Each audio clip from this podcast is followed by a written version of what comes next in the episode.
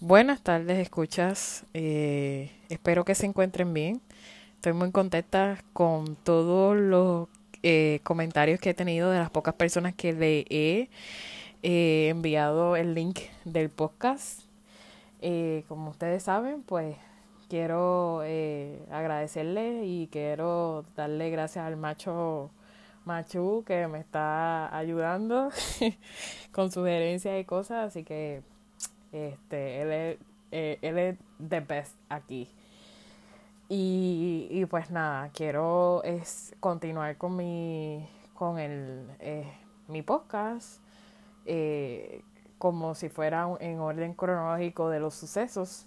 Posiblemente haga un back to Puerto Rico y realmente pues yo soy una persona que que pues que a veces hago como flashback a veces no sé por qué la gente, la mente es tan poderosa que a veces tú estás en un cierto momento y te vienen flashbacks de cosas malas que te pasaron en algún momento. Así que puede ser que retome un back to Puerto Rico y saque todos esos traumas y, y, y todas esas circunstancias que me sucedieron. Pero pues nada, voy a hablar de un tema. Eh, voy a hablar de mi segundo dating con un gringo parte 2, porque yo solamente he estado con tres personas. Eh, he tenido experiencias con tres personas, todas totalmente distintas. Pero, pues, es parte de la vida. Y quiero eh, verificar algo, eh, ¿verdad? Me disculpan si me disculpan si estoy un poquito lenta con, los términos que quiero aclarar, ¿ok? So, eh, esta segunda parte quiero hablar de, de, unos temas un poco fuertes, así que yo les pido, ¿verdad?, que, que entiendan mi punto de vista y que eh, sepan que esto no es nada ofensivo, que es, eh, son mis puntos de vista y que no estoy para contienda ni que para críticas en cuanto a estos temas. Eh, obviamente son experiencias vividas mías y cada cual tiene derecho a expresarlo y cada cual tiene derecho a entenderlo en la manera en que puedan. Así que voy a empezar eh, cómo yo conocí a Tony. Tony tiene un nombre propio, pero este yo le este es su nickname a Tony lo conocí en una aplicación de Meet Me luego de que yo, eh, luego de que este primer gringo cortó conmigo y me hizo ghosting. Yo había intercambiado con él mensajes de texto y él me agradó. Nunca vi foto. Eh, le vi la foto de la boca para abajo. Así que eso es, con eso te puedo decir que eso es un hit. Em, pero sí me agradó su forma de ser y hablamos por teléfono, pero no hablábamos frecuentemente. Obviamente en ese momento mi inglés no estaba muy bueno ahí. Tal vez él me entendía unas cosas y él el 90% no me lo entendía. Pero eh, era una persona muy, muy llevadera. Eh, Tony lo conocí allí por Meet Me. Tuvimos como un par de semanas hablando y y, y conociéndonos a fondo y hasta que él me dijo, eh, no estoy ni un mes, pero él insistía en verme. Eh, yo le había enviado fotos, él me había enviado la suya y pues hasta que yo me hice la difícil, dije que no, no, y después cuando este primer gringo me cortó, pues entonces yo le dije sí. Recuerdo que fue un día fue, un, eh, fue en primavera, eh, fue en enero, pero ese enero fue como totalmente distinto porque hacía frío, pero no había nieve ni nada de eso. Y recuerdo que me dijo, te voy a recoger a las ocho y media. oh my God. Y sabes que llegó a las ocho y media. Yo me sentía como una princesa de cuento de hadas porque eh, me acuerdo que me abrió la puerta, me dio un beso en el cachete y, y me recogió en su pico de trabajo. Obviamente él tiene self-employment. Y, y yo me sentí, a mí nunca me había pasado eso. mi gente, de que te recojan y te abran la puerta como toda una princesa. Y estuvimos hablando y, y fuimos al shopping a comprar algo, que se quería comprar unas tenis, porque él hacía ejercicio en el gym. Y él hace ejercicio, él está vivo. y, y recuerdo que él me dijo, ¿quieres venir a mi casa? Y ahí yo me paniqué porque ustedes saben que la gente está fucking loca y te pueden este hacer cualquier pendejada. ¿Me entiendes? Entonces, este pues nada, yo hice eso. Em, y pues, estuvimos allí. Y él me preparó un desayuno. Esa casa de él era una casa mágica porque era una casa pequeña, pero con buenos detalles. Tenía muchos detalles. Y tenía, él tenía como 10 gatos. Y había un gato que yo le decía Yadro porque era súper fat cat. Un gato bien gordo y tenía unos ojos espectaculares. Me dijo que tenía un gato con tiroides, que por eso me dijo, comete todo porque él huele a comida y quiere comer y se supone que no coma. Eh, y entonces tenía como 10 gatos y, la casa era muy bonita, la verdad. Y yo me hice ese desayuno que era huevo, jamón. Y él tenía ese gusto por cocinar exquisito, porque obviamente él era italiano. Y, y era una persona gentil, ¿entiendes? Y pues nada, este, estuvimos hablando y qué sé yo. Y pasó lo que pasó en la el primer date. Y la verdad es que no, no me importó porque yo estaba, ya yo había pasado de alguien que me folló a otra persona que me follara. Pero eh, la verdad es que no sé por qué tuvo que pasar, pero pasó. Yo no soy así, yo soy una mujer bastante difícil y que a veces me doy a respetar, pero en este momento, en ese momento yo me sentía muy dolida y rebelde. Tengo que admitirlo. Y pues nada, follamos y pasó lo que pasó. Em, después de allí me dejó en la casa y, y pues nada, yo me sentí normal como si no hubiese pasado nada. Esas fueron las cosas que me impactaron de él. La relación con él fue muy espectacular.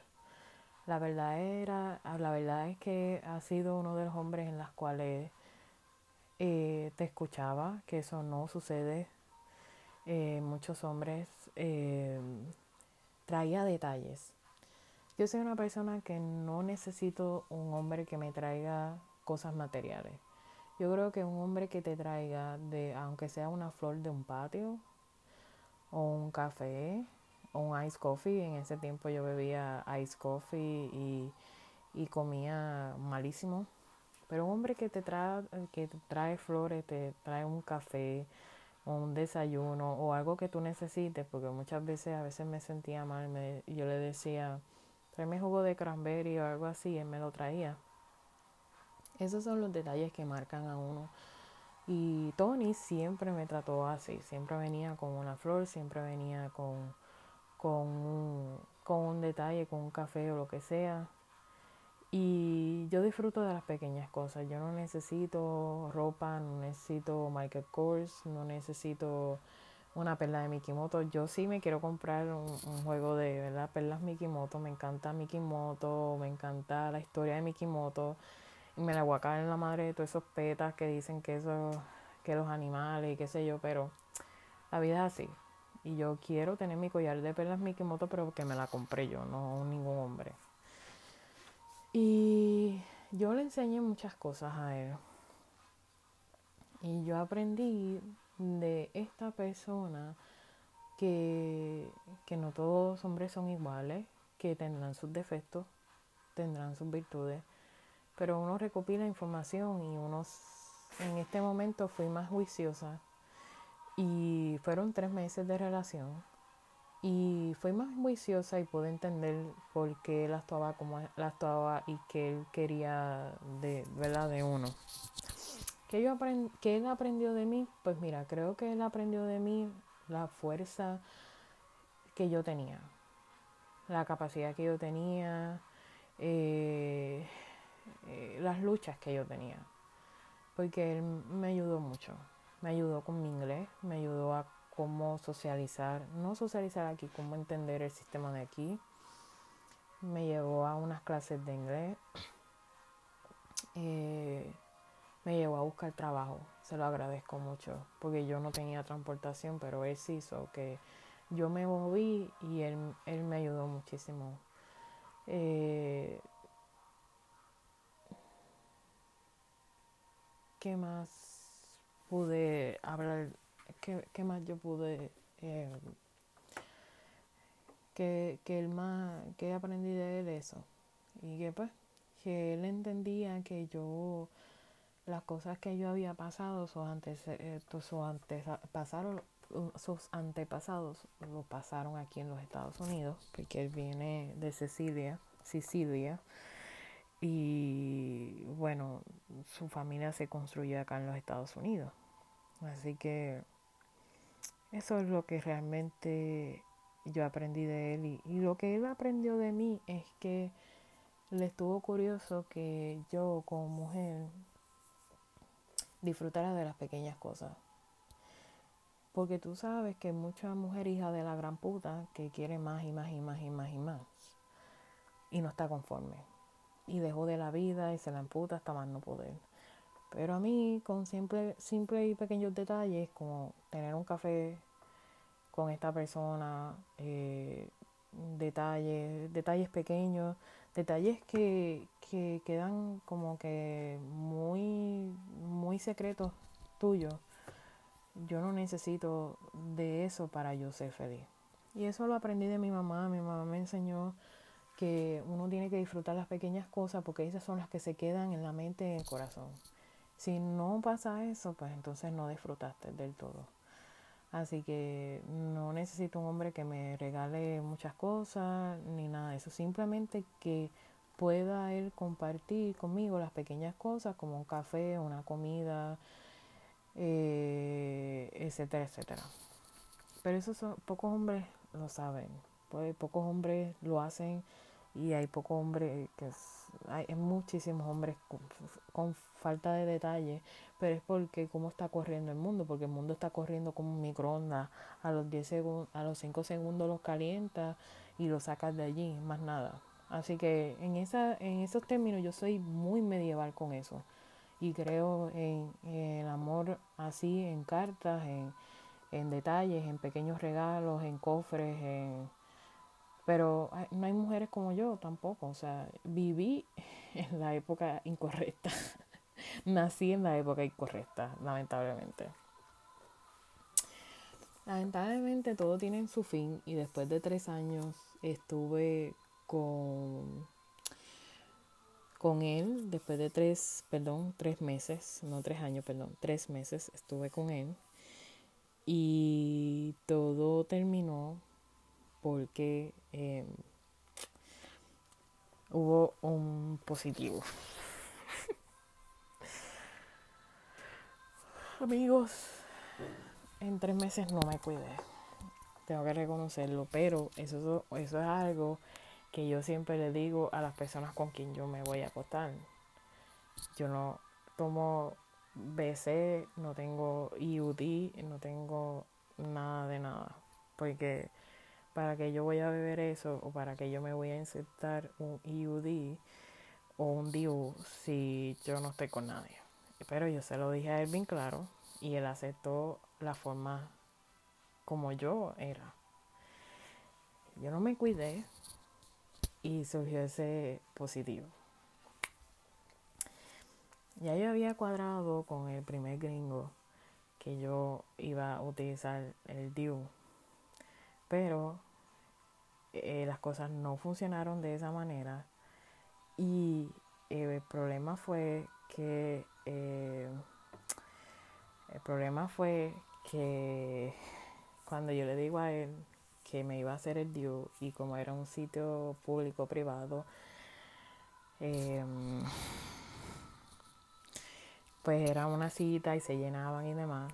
Entonces me recuerdo que cuando yo hice eso, eh, la cita. Me dijeron, puedes, puedes este, en el poder, puedes orinar porque no concuerda el último día de menstruación y queremos saber si no estás embarazada, ok, me, puse pote, oriné y hicieron la tirita, no sé si ustedes se acuerdan la tirita esa que usaban en la escuela para ver si tú tenías azúcar o sangre en la orina y qué sé yo. Y recuerdo que sucedió eso y me dijeron, es probable que tú tengas un eh, eh, eh, suena que tienes un early pregnancy. Ay, papá Dios, yo me quería morir. Yo me quería morir cuando esa enfermera me dijo que yo tenía un early pregnancy de una persona que no era mi pareja, de una persona que yo estaba sola en los Estados Unidos y que yo no sabía cómo esta persona iba a reaccionar.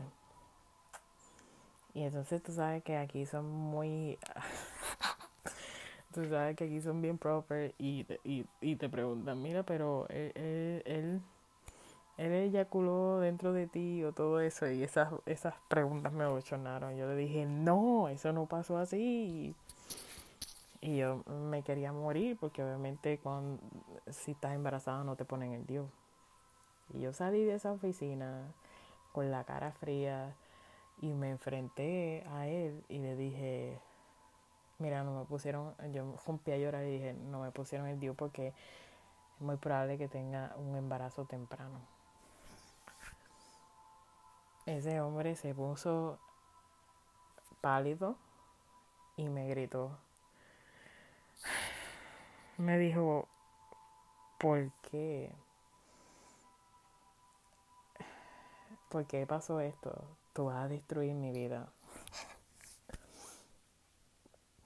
Eso fue muy chocante para mí. Y yo dije estas palabras.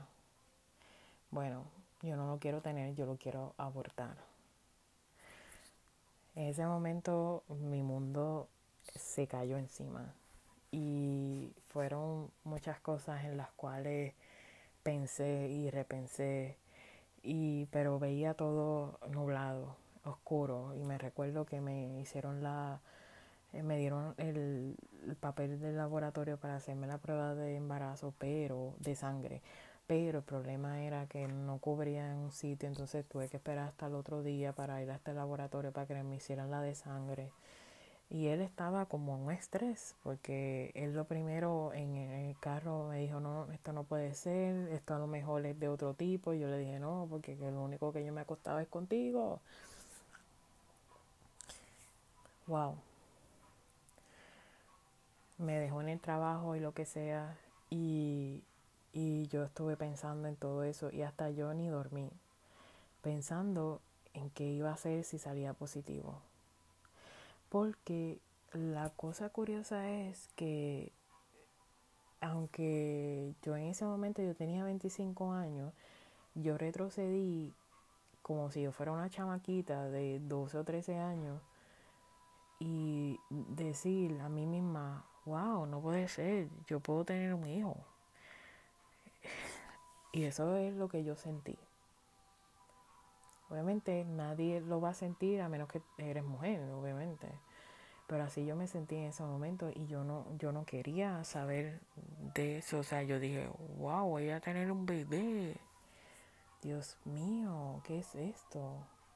Hay algo en mi vientre aquí y, y, y no, no, no, no sé qué, voy a hacer, tú sabes. Y fue bien fuerte porque empecé a escuchar esta canción de... Se me olvidó el nombre de ese tipo. Eh, esta, no sé el nombre, pero la canción se llama No digas no. Y los que tengan la oportunidad de escucharlo por YouTube, que habla de esta mujer que tiene un embarazo y lo quiere abortar pero dice que este hombre dice que no lo aborte porque tú no lo has visto y demás. Anyway, eso es terrible. Esa canción tú te dan ganas de llorar. Eh, yo siempre he sido muy pro aborto, especialmente desde que yo vivo en Puerto Rico, por muchas situaciones que pasan allá. El aborto en Puerto Rico es legal, pero es costoso solamente hay personas que tienen el acceso al aborto y otras, si son víctimas de violación, les bajan un costo, pero no hay plan médico que cubra, tienes que hacerlo en efectivo. Obviamente en todo este proceso, cuando yo se lo digo a él, él estaba buscando una clínica de, de, aborto y yo le dije a él en Planet Parenthood y él me dijo que no, que él iba a ir a un sitio que una hora y 45 minutos y que él iba a pagar por eso. Y obviamente pues como era un embarazo temprano, pues lo muy probable era que me iba a poner la inyección y yo iba a botar lo que había allí, ¿me entiendes? Pero yo le dije tranquilo, entonces cálmate y que vamos a esperar la prueba de sangre. Eh, vamos a pasar el otro día, antes de llegar al, al, al lugar y demás, me preguntó, eh, ¿tú quieres el bebé? Como que se arrepintió, ¿tú quieres el bebé? Tú puedes tener el bebé, pero pero es que ahora yo no, no, no, o sea, yo no, yo no puedo hacerme cargo de él. Tú realmente tú lo quieres. Él se arrepintió, porque es fácil decirlo, pero esto era de ambos. Y ya yo le dije previamente que yo no me cuidaba y ni me iba a cuidar, ¿entiendes? Así que esto del aborto pasó por mi mente y, y es algo que, que yo respeto a las mujeres que, que lo tienen. O sea, la decisión es individual. Eh, yo pues después de esto obviamente salió negativo la prueba de, de sangre, pero con todo eso esperé que yo tuviera mi menstruación y yo me sentí más segura y aliviada y ya después de eso él no me volvió a hablar porque obviamente él tenía miedo. Si hubiese tenido el niño o la niña, pues tal vez hubiese sido mejor persona, creo. Hubiese tenido un motor extra para, para decir yo ahora voy a luchar por otra persona. Y no me hubiese sentido tan, tan mal y sola y vacía, porque esto está cabrón de llegar a tu casa y tú no encuentres a nadie, nadie te abraza, nadie te besa, y ya yo esto, ya yo llevo esta mierda así por cinco años. Y, y eso pues me choca como mujer.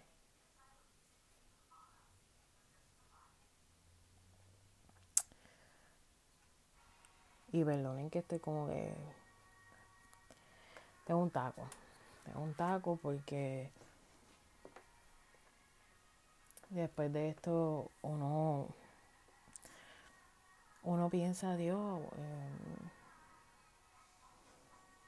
podré tener un hijo. Podré tener un hijo. Está cañón. Está cañón. Después de esto uno se lo piensa. Y después de esto salió como que esa necesidad de tener un hijo en mi subconsciente. Y a veces, o sea, yo me pongo a mirar los, los sitios de donde venden ropa de bebé y digo, oh my god, mira esto, mira esto.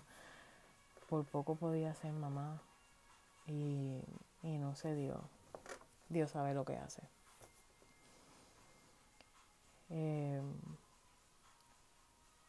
y después, dos años después, se descubre que ese falso positivo se debía a que tenía una masa en mi lado izquierdo, un fibroma, y que podría resultar en falsos positivos por esa cosa que, que está allí. Y la tengo, obviamente el tamaño es, benigno y el tamaño ha decrecido. Em, y después se descubrió que tenía síndrome de ovario poliquístico que ahí fue cuando rompí en llanto cuando esa mujer hija de la gran puta endocrinóloga dijo que yo no podía tener hijos, que era muy difícil o poco probable que yo pudiera tener hijos. O sea, eso, eso me afectó mucho porque tener, o sea, fallar en tener una pareja porque se disuelven las relaciones y ahora decirle a un hombre que muy probable no te ilusiones, no vamos a tener hijos, no puedo darte hijos.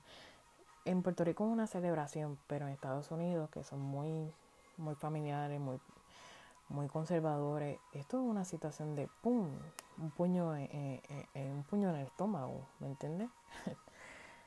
y eso es algo que, eso es algo que, bueno, ahora mismo lo van a escuchar, pero eso es algo que, que yo, tú sabes, si la cosa va en serio, yo, lo digo, es más, yo lo digo desde un principio, yo no te puedo dar hijos.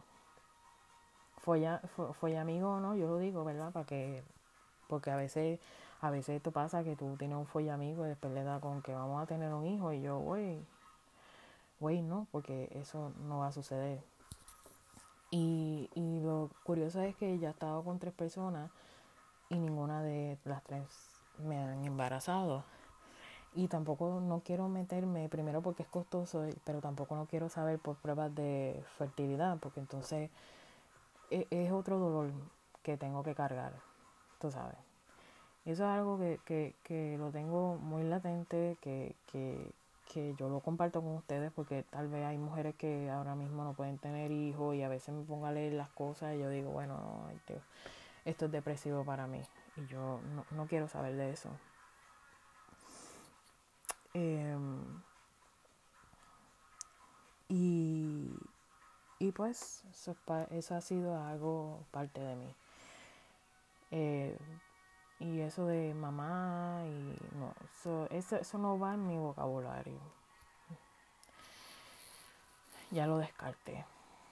Y a veces me pongo a pensar porque yo digo, diantre, ¿será que eso es lo que me toca a mí de por vida? Porque, miren, me vuelvo a recordar cuando estaba en Puerto Rico, yo nunca le traí, ah, yo nunca, yo nunca tuve novio en, en la intermedia ni en la superior. Y pues vine a tener mi supuesto primer novio en la universidad. Pero este hombre tenía 33 años y yo tenía 18. Y yo digo, bueno, ¿será que el hombre realmente huele a la mujer a la que puede dar un hijo? Porque todo esto es cuestión, esto es muy psicológico, esto es muy cuestión fisiológico. Eh, yo me pongo hasta a pensar en todas esas mierdas. Eh, en la teoría de la evolución y todo eso. Y yo digo, bueno, ¿será que el hombre ya desde un principio huele quién puede dar el fruto y quién no? ¿Quién puede dar descendencia a quién no? Y tal vez no la traje a ningún hombre. Pero eso queda de ustedes que ustedes van a pensar con eso. La vida, eh, y esto te lo cuento, bueno, esto te lo voy a contar ahora, pero hubo un reencuentro y le doy gracias a Dios que hubo ese reencuentro porque yo misma le pedí a Dios que me reencontrara con este hombre. Y sí, efectivamente, después de un año, se me pararon los pelos, después de un año hablé con este hombre. Nos encontramos en esta gasolinera y estuvimos hablando. Y le conté todo lo que me había pasado y le dije, ¿sabes qué? Eh, yo te perdono por lo que hiciste, ¿verdad? Porque te desapareciste y me dijo, sí, es que tuve miedo y toda la cuestión. Y yo le dije, pero ¿sabes qué? Ya después de esto pensé tener la necesidad de ser mamá y no puedo, no, no puedo porque me dijeron que no podía tener hijos. Y ahí rompí a llorar y ahí, y ahí, y ahí me dijo, no, no pienses así porque tú vas a ser una buena mamá y hay métodos y demás tú sabes, y, y esa situación abrió como en mí el deseo de ser madre. Pero yo no quiero ser madre adoptiva, quiero tener algo mío y de una y de que yo pueda tener un hombre que me responda, porque yo no quiero ser madre soltera, lamentablemente. Y eso en estos tiempos está difícil. ¿Por qué? porque te ponen el anillo y ya después, menos de cinco años, ya pestas y te vas a divorciar. Y esto es una decisión muy importante, con quien uno va a tener hijos. Obviamente hay bancos de esperma alrededor del mundo, inclusive en, Reino Unido, que tú puedes escoger al, al, esperma de banco que tú quieras y de acuerdo a la raza y demás. Y yo digo, bueno, esa podría ser mi última salvación, pero eso cuesta bien caro que te traigan ese líquido en un pote de esos con, con algo, ¿cómo se llama eso? Este, un pote de esos que, que tienen como hielo adentro, como nitrógeno, para que se conserve y, y te lo metas por ahí. no, no, way. Mucho sacrificio. Y ahora yo no quiero eso. Pero sí, tuvimos el reencuentro, nos pedimos perdón y, y estuvimos juntos como por dos semanas y después ese desapareció eh, por mi trabajo en mi horario. Y yo se lo respeto, tú sabes, porque yo no era el motivo para volver otra vez a andar con él, porque él no me iba a dar nada positivo. Y eso me, me ayudó a pasar la página. Ese encuentro físico con él y se lo agradezco. Diosito, te agradezco por tener ese encuentro físico y hablarnos de las cosas que se quedaron en el tintero. Y me encantaría hacer eso con mi primera ex pareja, pero cuando yo lo hice vino el terremoto. Porque hay cosas que se quedaron en el tintero, Pinky. Y todos los que conocen saben quién es, los que me escuchan saben quién es Pinky. Así que Pinky, si escuchas esto, sabes que se quedó muchas cosas en el tintero y hay que sacarlo a la luz. Y yo te voy a sacar en la luz también, pero eso será en otro capítulo.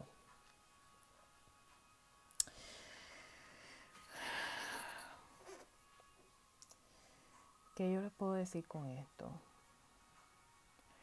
Estas son experiencias de mi vida que yo he tenido que pasar por algún propósito, que no todo, el mundo, no todo es no todo es piche sangrino, todo es rosita. Siempre va a haber algo bien oculto y adentro que nos lastima cada día. A mí me lastiman muchas cosas. Me han lastimado. Y hay situaciones que me lastiman. Y en una de esas es esa. Es saber que no voy a poder tener hijos por mi síndrome de ovario poliquístico y que estos porquerías de doctores aquí en los Estados Unidos, pues lo que te quieren es meter metamorfín y pura mierda que lo que te hace es dañar y joderte y pudrirte el sistema por dentro en vez de ser algo súper extra mega natural. Y yo después les voy a contar cómo yo he superado el síndrome de ovario poliquístico, qué métodos he utilizado qué recursos utilizado. Inclusive hay una página súper buena en la cual tú te puedes expresar de cómo van tus síntomas. Y hay un equipo de, de support. Em, y esta condición es terrible porque los doctores te lo camuflajean como problemas hormonales y te quieren inyectar pastillas anticonceptivas cuando lo que tienes que hacer es dieta y ejercicio y comer más saludable y eliminar ciertos alimentos y tener um, y tomar unos buenos suplementos nutricionales.